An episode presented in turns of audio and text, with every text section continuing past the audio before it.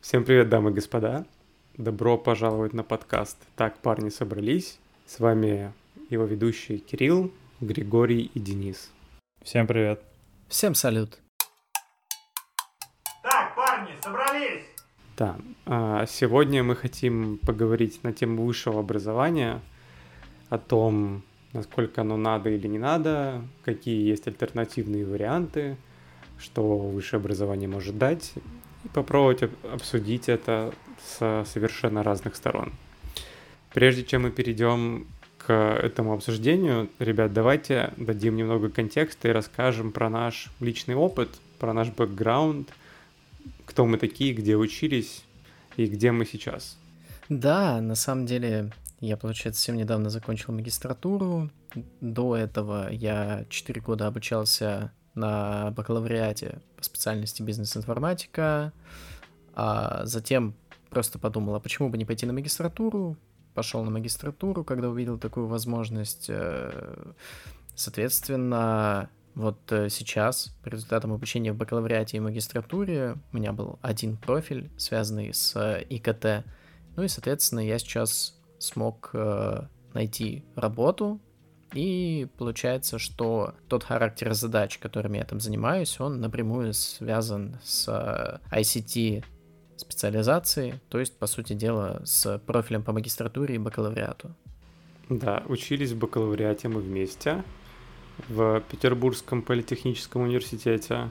Потом с тобой, Денис, мы учились один год в ИТМО, но ты решил уйти отдыхать в академ. Я продолжил обучение тоже по направлению инновационного предпринимательства в сфере ИКТ на рынках информационно-коммуникационных технологий. Вот, то есть мы одногруппники с какого 2016 года друг друга знаем, получается, или 2017? 16. 16. Достаточно давно, уже 7 лет, получается. А, да, окей, а, получается, что да, мы по бакалавриату все вместе, одногруппники учились вместе, а я сейчас э, отучился половину пути на магистратуре э, в том же университете, что и ребята, но по другому направлению. Я обучаюсь инновационному маркетингу и э, в данный момент нахожусь в активном поиске работы. Да. А я забыл добавить то, что я уже третий год, получается, работаю как бизнес-аналитик. То есть, как Денис, я тоже работаю по специальности, что, наверное, в целом в современном мире достаточно редкое явление, особенно в IT-сфере, когда ты на кого-то учился и тем же работаешь. Ну ладно, это все отступления контекстуальные. Да, я думаю, стоит быстренько обсудить наши общие ощущения от обучения. Э, что нравилось, что не нравилось. Э, считаете ли вы обучение напрасным или наоборот э, каким-то крутым? Угу. Я предлагаю Денису начать, потому что он раньше, как это, а, самый свежий выпускник из нас. То есть я закончил год назад, Денис неделю назад. Да, получается, я неделю назад закончил, получается, уже получил диплом магистра. А, получается, у меня какая история была? На самом деле, а, где-то до середины 11 класса я думал после школы пойти просто контрактником в армию, а, то есть особо не париться по поводу обучения, там, чего-то, просто идти и делать деньги, вот. И так получилось, на самом деле, что где-то в 11 классе я подумал, что, ну, все равно нужно сдать ЕГЭ, попробовать. А, я как бы пошел сдавать ЕГЭ по математике, русскому и английскому, то есть ничего особенного, просто то, что знал, то и сдавал. Вот. А почему именно английский, а не какая-нибудь информатика? Ну, во-первых, английский я лучше знал, а, и, соответственно, еще у меня был опыт, э, скажем так, э, научных работ лингвистики. Я подумал, что, ну, мало ли, поступлю на лингвиста. И, соответственно, получается, вот я сдал ЕГЭ, и на самом деле посмотрел, куда можно поступить с этим ЕГЭ, и понял, что по этим трем предметам, математика, русский, английский, я особо никуда не попадаю. Потому что на лингвиста везде нужна история, там, право, вот эта вот вся ненужная штука. И у меня, получается, выбора особо не было. Я увидел в политехе э, направление, на которое нужен был, э, нужны были как раз вот эти три предмета. Я соответственно, подал туда документы и прошел, подумал, будь что будет, в принципе, и в армию не пошел, и вроде бы учиться продолжаю. Вот, и, соответственно, а, я там немного поучился, подумал, что что-то прикольное. Вот, в итоге, конечно, я три с половиной года два с половиной года я не, почти что не ходил на пары, ходил только когда придется на комиссии, сдавал экзамены на допсах. Вот, и, соответственно, учиться начал только где-то к э, концу третьего курса. А там как раз началась вся самая интересная профильная штука. Вот, я, в принципе, начал учиться, получать даже какие-то хорошие оценки. Вот, ну, соответственно, универ закончил там с тройками. А Потом я был долго в смятении, думал, поступать мне на магистратуру или нет. Я думал, что магистратура это очень сложно, как туда поступить, поэтому я опять готовил себя к походу в армию. И, соответственно, как только понял, что есть возможность заскочить на направление, где было, по-моему, 180 бюджетных мест, я подготовился, сдал вступительные экзамены, ну и оказался в магистратуре. И, в принципе, довольно сильно, как бы, не пожалел по этому поводу потому что обучение оказалось интересным, и там как раз у меня появилась именно вот эта вот тяга к учебе, потому что там была довольно располагающая атмосфера, были хорошие преподаватели, которые, в принципе, а, занимались тем, что, э, ну, как бы заставляли тебя хотеть учиться, и ты даже сам непроизвольно начинал хотеть учиться. Ну вот, соответственно, получил диплом магистра с отличием, так что shit matters. Гриша, ты как попал в политех? Круто. Ну, я расскажу быстро общее ощущение. Э, в политех я попал просто по воле случая. Я подавал документы в много разных э, университетов. Э, не было при какой-то определенной привязки к направлению. Я пытался поступить просто туда, куда я проходил по баллам. Спойлер, я не прошел никуда и учился на платке. Блин, не делайте так, дети.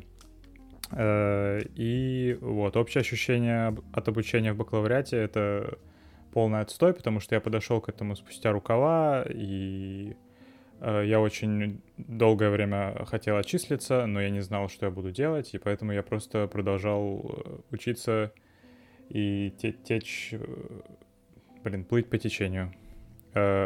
Единственное из плюсов бакалавриата, которое я могу отметить для себя, это знакомство с разными людьми, в том числе с вами. От бакалавриата э, впечатление смешанное больше в негативную сторону, магистратура же это больше был осмысленный подход, э, и я наслаждаюсь буквально сейчас обучением, потому что я в большинстве своем учусь э, онлайн, есть много крутых знакомств, много крутых специалистов, много крутых активностей, вне учебных в том числе.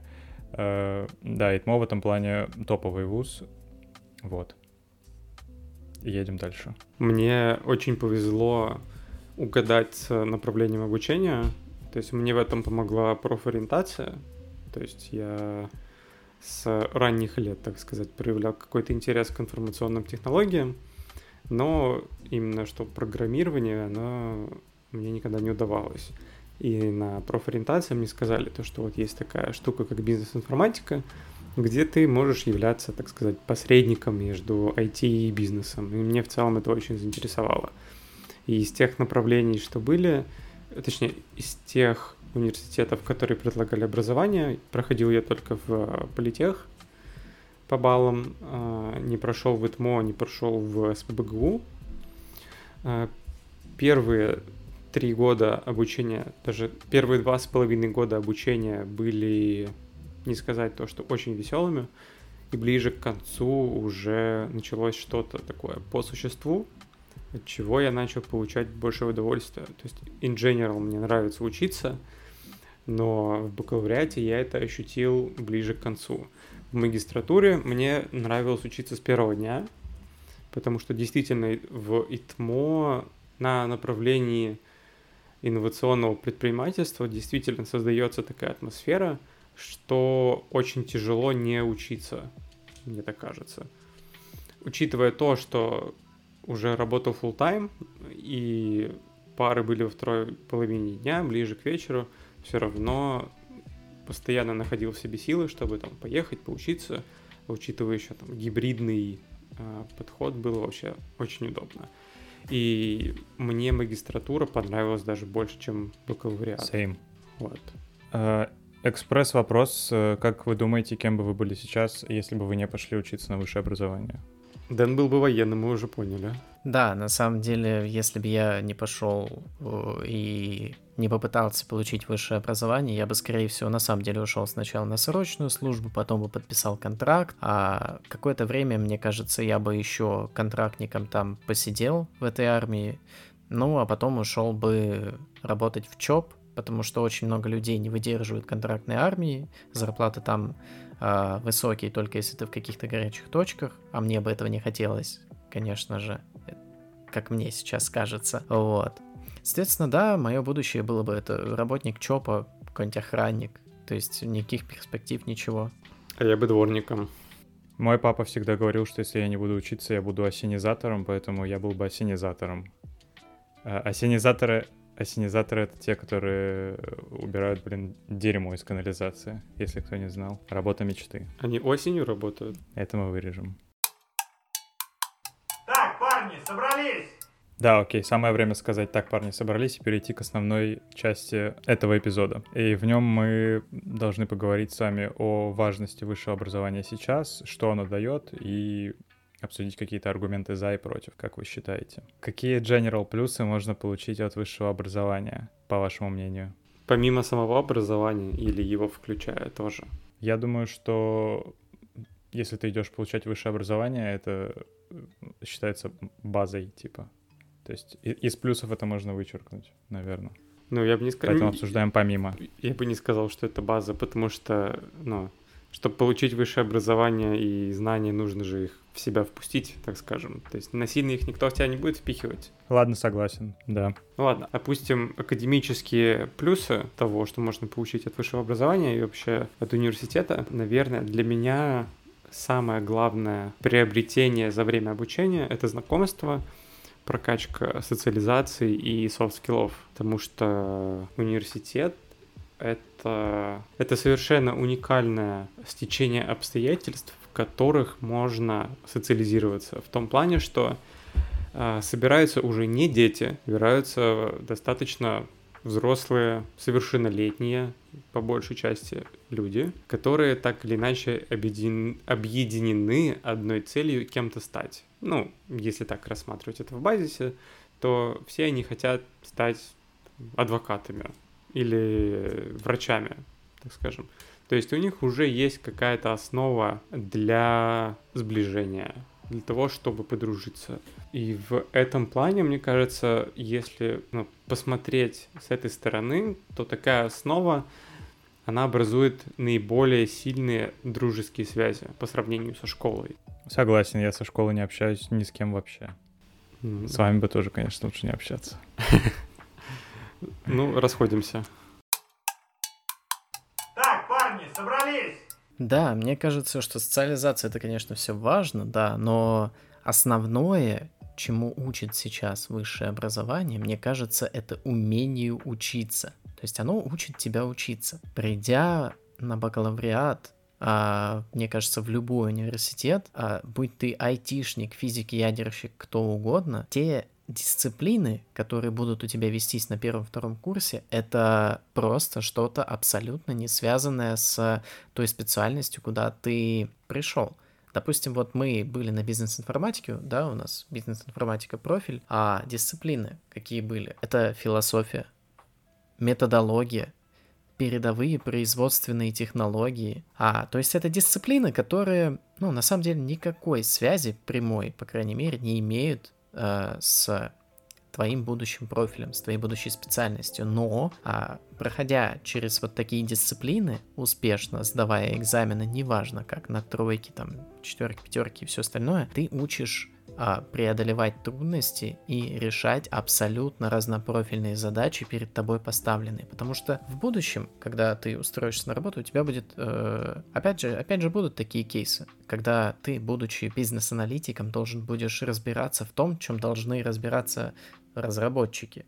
Смотреть код, пытаться писать там всякие функции, чем я сейчас занимаюсь, а, используя там разные библиотеки компонентов и прочее, прочее. То есть, э, по сути дела, мне бы было намного сложнее, если бы на бизнес-информатике меня бы учили прям вот бизнес-анализу. И все, и ничего больше. Я бы вот выучил то, что как бы передо мной поставлено, и все. А так у нас была полная жесть, философия, пожалуйста. Там огромный курс, э, какие-то из изложения мыслей от всяких философов, которые хрен поймешь даже во взрослом возрасте. А тут мы все молодые, по 18, там, 17, 19 лет, нам нужно в этом разбираться. И таким образом мы как бы разбирались в этих вещах, прокачивали свой навык учения учиться, и, наверное, какой, как, как, какую-то пользу для себя в этом вынесли. Ну и, соответственно, я хочу подвести к тому, что за счет вот таких вот а, базисных предметов, не, не относящихся к профилю, в том числе происходит развитие навыка саморазвития.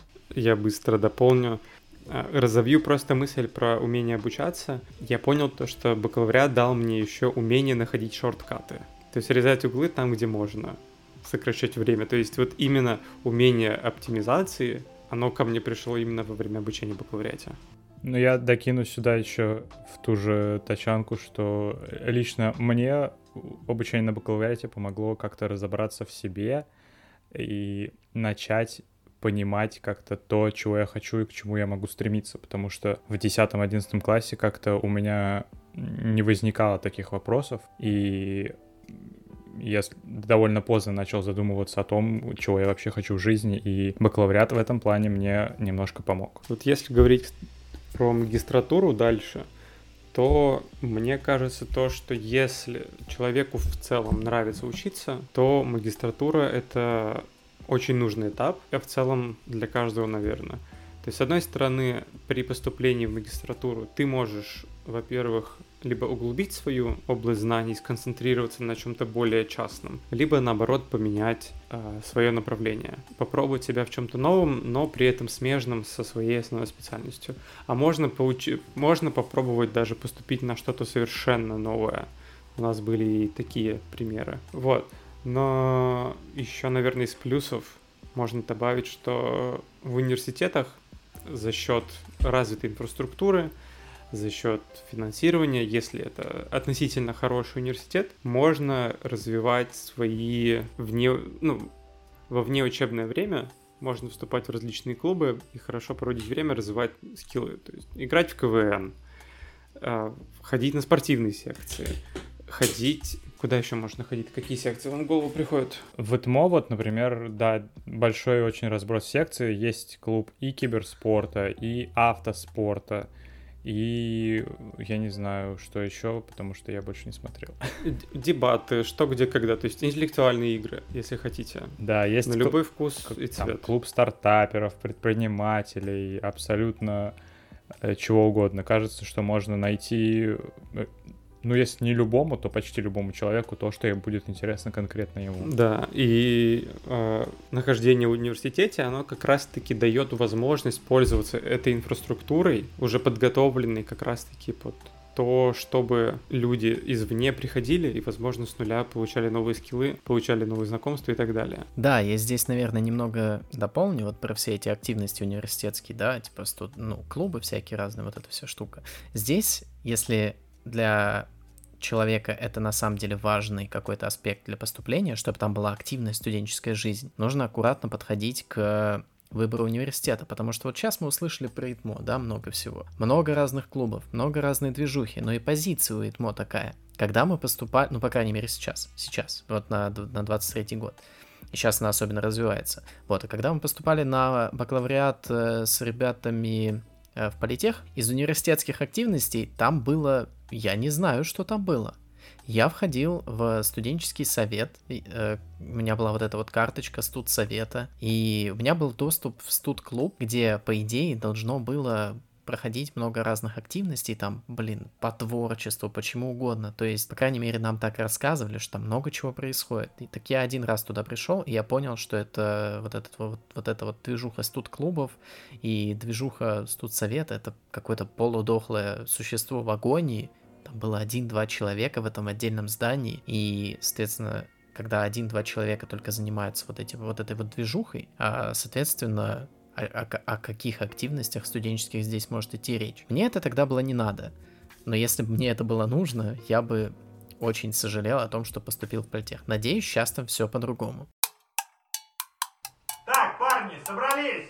Ну, хорошо. А, смотрите, мы все закончили бакалавриат, и там плюс-минус одинаково начали искать работу, задумываться хотя бы о поиске работы. Как вам помогло или не помогло наличие высшего образования при трудоустройстве? Ну, да, да, давай рассматривать идеальный вариант, когда ты закончил образование по направлению А и работаешь по направлению А.1 или А.2. То есть что-то близкое, схожее, но в примерно одной тематике. Ну, слушай, вот, допустим, в моем случае, да, когда я там на бакалавриате в начале, по-моему, я смотрел вакансии по бизнес-анализу, да, вот этому вот бизнес-аналитик, вот эта вся штука, аналитик бизнес-процессов, аналитик и так далее, и так далее, архитектор бизнес-процессов. Я как бы смотрел, да, вакансии, я понял, что без высшего образования как бы но это обязательный пункт почти в каждом резюме. И если где-то и не было этого обязательного пункта про высшее образование, то там уже старшие позиции. Вот в чем дело. Вот, а получается, чтобы добраться до старшей позиции, ты должен сначала побыть джуном-мидлом, а чтобы попасть на джуна-мидла, как бы нужно высшее образование. Вот в чем дело. Замкнутый круг какой-то получается, действительно. Я бы не сказал, что это прям замкнутый круг, это скорее какой-то первоначальный фильтр, для джуновских позиций наличие или отсутствие высшего образования это скорее такой первичный фильтр, по которому сразу видно, а, готов ли человек коммититься на долгое время, тратить силы и а, заниматься одним и тем же делом на протяжении долгого времени. Согласен. Что еще, что еще вот наличие высшего образования в резюме может показать э, из качеств работодателя? Какие качества оно представляет?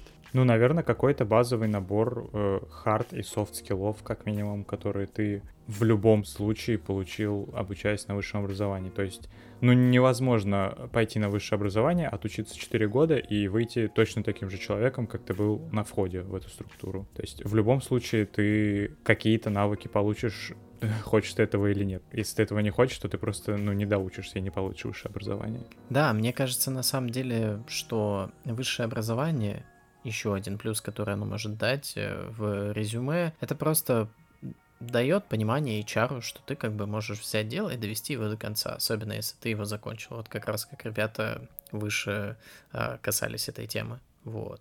Наверное, иметь строку о высшем образовании, особенно если оно релевантно позиции, на которую ты собираешься устраиваться, это не лишняя вещь. То есть это такой приятный плюсик, который о котором тоже можно сказать на собеседовании. Ну хор- хорошо, давайте. Целом, да, да. Мы так хорошо все это рассказываем, как будто у этого нет совсем никаких минусов и аргументов против. Но на самом деле это не так, потому что есть все-таки какие-то негативные точки, как мне кажется, у высшего образования. Как вы думаете, какие они?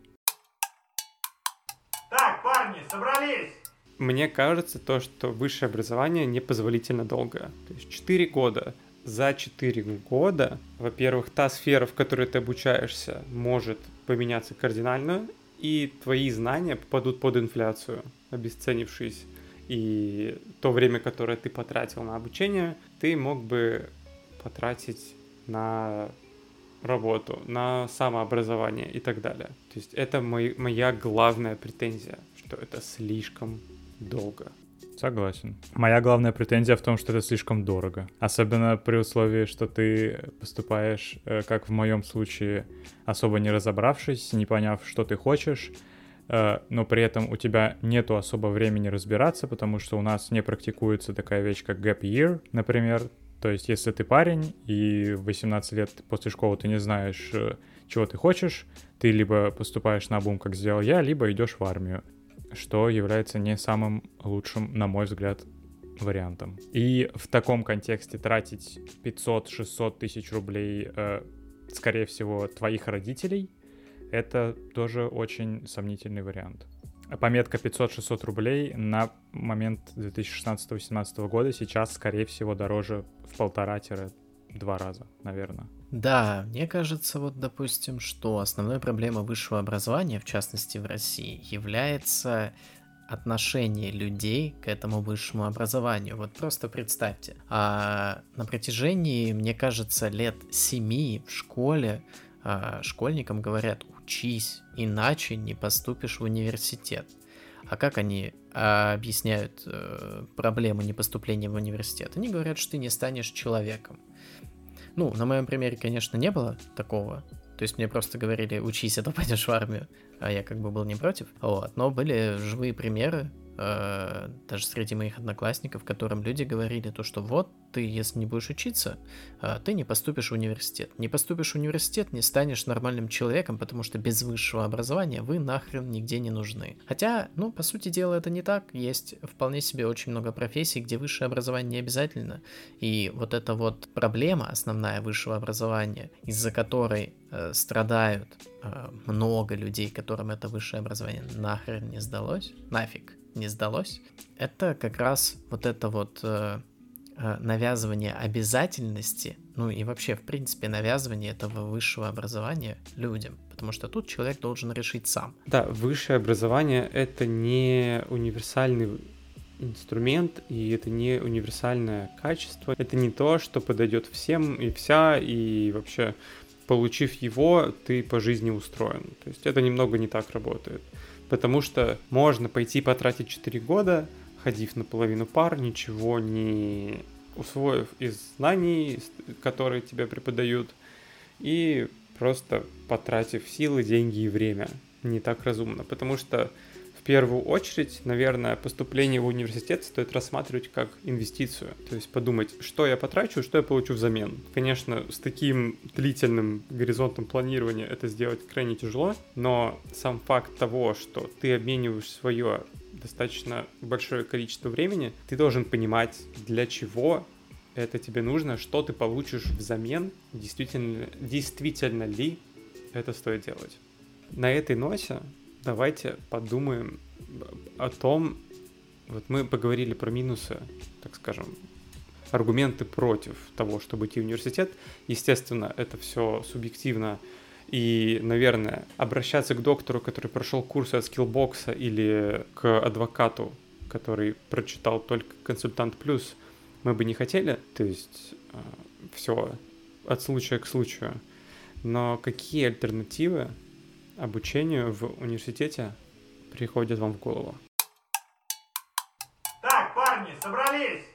Ну, раз уж ты это затронул, э, как будто бы, да, все время э, нашего обсуждения тонкой нитью шла мысль о том, что есть же онлайн-курсы, и их же сейчас так много, и там обещают за 3, там, 6 месяцев сделать из тебя суперспециалиста, у которого будет портфолио и все необходимые навыки, чтобы как минимум занимать джуновскую позицию и э, работать и не знать бед. И я думаю, сейчас как раз э, стоит обсудить э, онлайн-курсы, являются ли они все-таки реальным заменителем высшего образования или это фейк, и вы все врете. А, ну, на самом деле, по теме вот этих вот онлайн-курсов вместо высшего образования, тут все достаточно спорно. А, потому что, опять же, при устройстве на работу да, человек, который прошел онлайн-курс, он всегда будет в проигрыше, особенно если это одна и та же позиция, нежели человек, который там получил высшее образование. К этим онлайн-курсам сейчас есть недоверие, прочее, прочее, то есть как бы человек может этот сертификаты купить и что угодно. То есть обилие вот этих вот онлайн-курсов, оно как бы создает вот такую вот туман неизвестности, непонятности для HR, как с такими людьми поступать, потому что вроде как а, основной ориентир это высшее образование, а тут появляются онлайн-курсы. Вот человек, работающий доктором по онлайн-курсу или а, юристом по онлайн-курсу, да, как ребята там выше пытались э, сказать, ну это же, это же нонсенс. Наверное, когда мы говорим про онлайн-курсы, у нас контекст, так скажем, современных, в кавычках, профессий, которые можно цифровизовать, перевести в digital, то есть что-то связанное с IT-технологиями, с дизайном и так далее. тот же дизайн интерьеров, примеру. А вот профессии врача, адвоката, что там еще можно добавить? Не знаю, строителя. Ну, строителя отчасти по... Как это? По видосам индусов из YouTube можно узнать. В целом можно, наверное, любую профессию освоить по видео индийских коллег из YouTube, но это другая история. Ну вот, курсы, которые преподаются онлайн, они подходят для тех профессий, которые ведутся в онлайне. Просто потому что им зачастую э, те альтернативы, которые существуют в классическом варианте обучения, они занимают слишком долго и несут за собой еще при этом слишком много лишней информации. Но это тоже такая двоякая история, потому что если ты, там, к примеру, идешь на программиста учиться и потом идешь работать, продвигаясь по карьерной лестнице, ты в любом случае вернешься к тем вопросам, которые преподаются там на первом-втором курсе в рамках компьютер-сайенса, такого фундаментального классического. То есть это тоже э, зависит от контекста. Да, и на самом деле, вот опять же, э, в, продвиж... в тему продвижения, да, э, если, допустим, в компании будет одна позиция, а на которую будут претендовать двое, все-таки высшее образование будет, скажем так, для decision-мейкеров большим, скажем так, перевесом в сторону одного из кандидатов. То есть человек с высшим образованием, он с большей вероятностью получит должность, на которую претендуют два человека, даже при условии одинакового уровня компетенций. Просто потому, что даже на собеседовании он смог продать себя лучше, как раз-таки приводя в качестве аргументов свой опыт из образования в университете. Как вы думаете, почему сейчас так много разных онлайн-курсов? Понятно, что они все в большинстве своем специализируются на каких-то digital профессиях, но их в последнее время стало так много, что за этим просто невозможно следить. И все предлагают различные условия, кто кого лучше, то есть там и рассрочки, и оплата после трудоустройства, и гарантии, компенсации, и всякое такое прочее. Как вы думаете, это действительно влияние спроса или здесь э, работает метод э, «не умеешь сам, учи других»? Мне на самом деле кажется, что здесь все немножечко проще. Намного проще. Онлайн-курсов этих много просто потому что они хорошо продаются. Тут даже не важно, там, хороший и плохой там уровень тебе знаний дают, неважно. Это все направлено на практику, в основном развивают практические навыки, это все понятно. Но вы просто представьте, я э, человек, поступивший в бакалавриат на экономику по специальности, допустим, бухгалтерия. Я 4 года учусь. Вы представьте, еще и плачу за обучение, бешеные деньги. А потом я устраиваюсь по окончанию университета на работу за 40 тысяч рублей, что является, ну, откровенно, что бы там ни говорили, средний уровень зарплаты, это не важно, это довольно невысокий уровень зарплаты. Я устраиваюсь бухгалтером, я работаю 40 часов в неделю и получаю 40 тысяч рублей. Мне это все надоест, потому что я захочу большего, я, может, хочу купить квартиру, машину, еще что-то. И этот человек начнет искать э, воркараунды. То есть он начнет э, думать, а как я могу зарабатывать больше денег? И рано или поздно а, он загуглит профессии с самыми высокими э, заработками. И, скорее всего, после того, как это, он, он это загуглит, он э, наткнется на сайт как раз вот этих вот онлайн-курсов, где огромными просто буквами, насколько я помню, будет написана зарплата средняя специалиста, на которого они обучают. А деньги там на самом деле баснословные. То есть, ну, допустим, Scientist 300, 400 тысяч. Конечно, человек подумает, что ага, я 4 года отучился, получаю 40 тысяч. Тут я могу заплатить условно 200 тысяч, отучиться 3 месяца и получить профессию. Особенно плохо то, что в большинстве своем иногда обещают, обещают эти должности джуновские по окончанию курса, то есть какую-то гарантию трудоустройства предоставляют. То есть вот, вот поэтому оно продается, потому что обещают деньги, ну и много людей, которые жалеют сейчас о своем заработке и выраб... в выбранной специальности. Да, ты вот тут, кстати, интересный момент затронул. Это вот, наверное, одна из моих главных претензий к онлайн-курсам, это небольшое отступление, это то, что они занимаются продажей мечты. Резонно. То есть они продают образ и ту мечту, к которой стремятся люди. Мечту там о высокой зарплате, о финансовой стабильности, об интересных проектах, об, об удобном графике. И это все подогревается из э, соцсетей, из всяких видосиков о том, что айтишники, типа, новая знать. Люди, которые работают 3 часа в день, получают 250 тысяч рублей в месяц и полностью кайфуют от жизни. И постоянно путешествуют, могут работать из любой точки мира, что обман, чтобы набрать классы. Да, но они торгуют мечтой. То есть у них есть ценность в тех знаниях, которые они преподают, но вот этот первый этап воронки, куда попадает человек, крючок маркетинговый, самый банальный, простой и дешевый. Но при этом при такой популярности онлайн-курсов существует множество кейсов того, что эти онлайн-курсы не оправдывали ожидания или были различные скандалы, связанные с э, некоторыми платформами, не будем называть конкретно какими. И то есть как будто бы картинка, ну, не клеится по итогу. То есть, с одной, с одной стороны, тебе обещают за три месяца джуниорскую позицию и зарплату 100 тысяч рублей, а с другой стороны, ты читаешь статьи о том, что э, на курсе нет как таковой техподдержки, задания проверяются спустя рукава, и обратной связи нет, и деньги никто возвращать не хочет, а в контракте мелким шрифтом прописано там, что никто тебе ничего и не должен, по сути. То есть, ну, таких материалов, ну, лично я много видел. Здесь, наверное, еще можно добавить, что все-таки вот эти вот онлайн-курсы, они, ну, на самом деле набирают огромную аудиторию у себя. Они, ну, в кавычках, делают много специалистов и тем самым просто наводняют рынок труда спецами, о которых HR в принципе ничего знать не знают. Потому что что такое сертификат онлайн-курса? Вот мы знаем, есть кейсы покупки диплома, но вот что легче купить? Диплом бакалавра или купить сертификат онлайн-курса. А как этот сертификат онлайн-курса проверить? Вот, э, ну вы понимаете, да, к чему я клоню? То есть здесь как бы на самом деле наступает такой момент, когда HR просто не знает, что ему делать. Одна вакансия, тысячи, две тысячи откликов. Как ему проводить отбор на самом деле?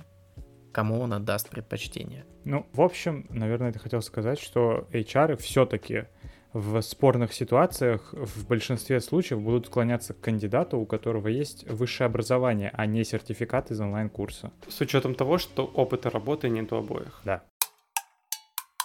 Так, парни, собрались! Да, я думаю, время подвести какие-то выводы э, нашего сегодняшнего с вами спича. Что скажете, парни? Согласен. Давай я начну с выводами.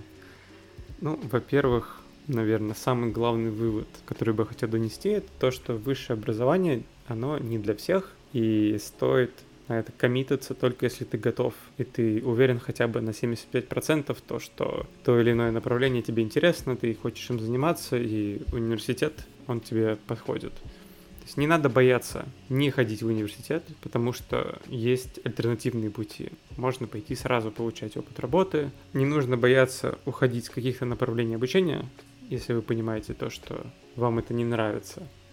А, не нужно полностью отказываться от дополнительных вариантов получения образования. То есть никто не запрещает учиться и в университете, и на онлайн-курсах. То есть берите знания отовсюду, откуда хотите, потому что два всегда лучше, чем один, в том плане, что вы будете... вы в резюме сможете вписать в два раза больше, чем какие-нибудь конкуренты. Ну, в принципе, да, я согласен. Э, основной вывод как будто бы просто думать головой, рассуждать, не идти сломя голову куда-то, а постараться разобраться в первую очередь в себе, в своих чувствах, ощущениях, своих навыках и попытаться все-таки понять, куда ты действительно хочешь двигаться. То есть нужно проводить как будто бы больше анализов первоначально. И, ну, наверное, стоит э, в 10-11 классе в идеале начать заниматься профориентацией, ходить на дни открытых дверей, смотреть какие-то вебинары, возможно, и просто потихоньку изучать и готовить базу для принятия будущего решения, потому что это все-таки, если вы выбираете высшее образование, вы должны потратить 4 года своей жизни, и все-таки этот выбор нужно делать осознанно. Да, на самом деле в качестве выводов я хочу добавить, наверное, ребятам, которые сейчас э, добавить совет ребятам, которые сейчас будут поступать, которые сейчас будут, получается, выбирать специальность, а также тем ребятам, которые поступили, сейчас находятся там на первом, э, ну, у них первый год идет, допустим, второй, я вам хочу сказать, если вот вы поступили или поступаете на ту специальность, в которой вы думаете, что вы лишний и что она вам не нравится, и это совсем не то, что вы ожидали, не делайте, пожалуйста, поспешных выводов. Попробуйте э, зайти в учебный план того направления, где вы сейчас учитесь, посмотреть на самом деле, а что будет дальше. Потому что, как мы уже говорили ранее, первый, второй курс университета это, по сути дела, просто отсев, это попытка научить вас учиться, это сложно, это всегда сложно. Поэтому попробуйте не делать поспешных движений с отчислением, переводом, посмотрите учебный план, попробуйте пораспрашивать преподов, э, поузнавать опыт ребят, которые на курсе старше вас, как у них там дела. И, соответственно, узнать, а вдруг на этом направлении все хорошо, и просто это начнется с третьего-четвертого курса. Это нормальная практика, так во многих универах происходит. Вот. Ну, мне хочется хочется вкинуть под конец пункт, что мне кажется, что в любом случае нужно попробовать поступить на высшее образование после школы, потому что в любом случае, если тебе не понравится, ты сможешь отчислиться, если ты поступил. Но если ты не поступил, у тебя не будет этого опыта, и ты не поймешь, э, а может быть это все-таки то, что ты хотел, а ты не поступил и занимаешься чем-то базовым, я не знаю. Не, не с чем будет сравнить. Да, да. Да, то есть рассматривать разные варианты, смотрите на то, что ближе вам. Отказаться всегда можно успеть. И действительно можно все это комбинировать так, чтобы получить самое лучшее из каждого направления. И из альтернативных источников вроде сразу пойти работать вместо того, чтобы учиться, и из онлайн-курсов, офлайн курсов книжек, самообразования и так далее. То есть составляйте себе образовательную траекторию так, чтобы она подходила вам наилучшим образом. А на этой ноте я предлагаю закончить данный выпуск. Спасибо, что были с нами. Спасибо, что нас слушали. Не забывайте подписываться на нас на всех платформах. Не забывайте подписываться на телеграм-канал, на YouTube канал. Не забывайте ставить оценки и писать комментарии. Спасибо, что были с нами. Увидимся. Да, спасибо, спасибо, что послушали и до встречи. До следующего раза, ребят. Удачи.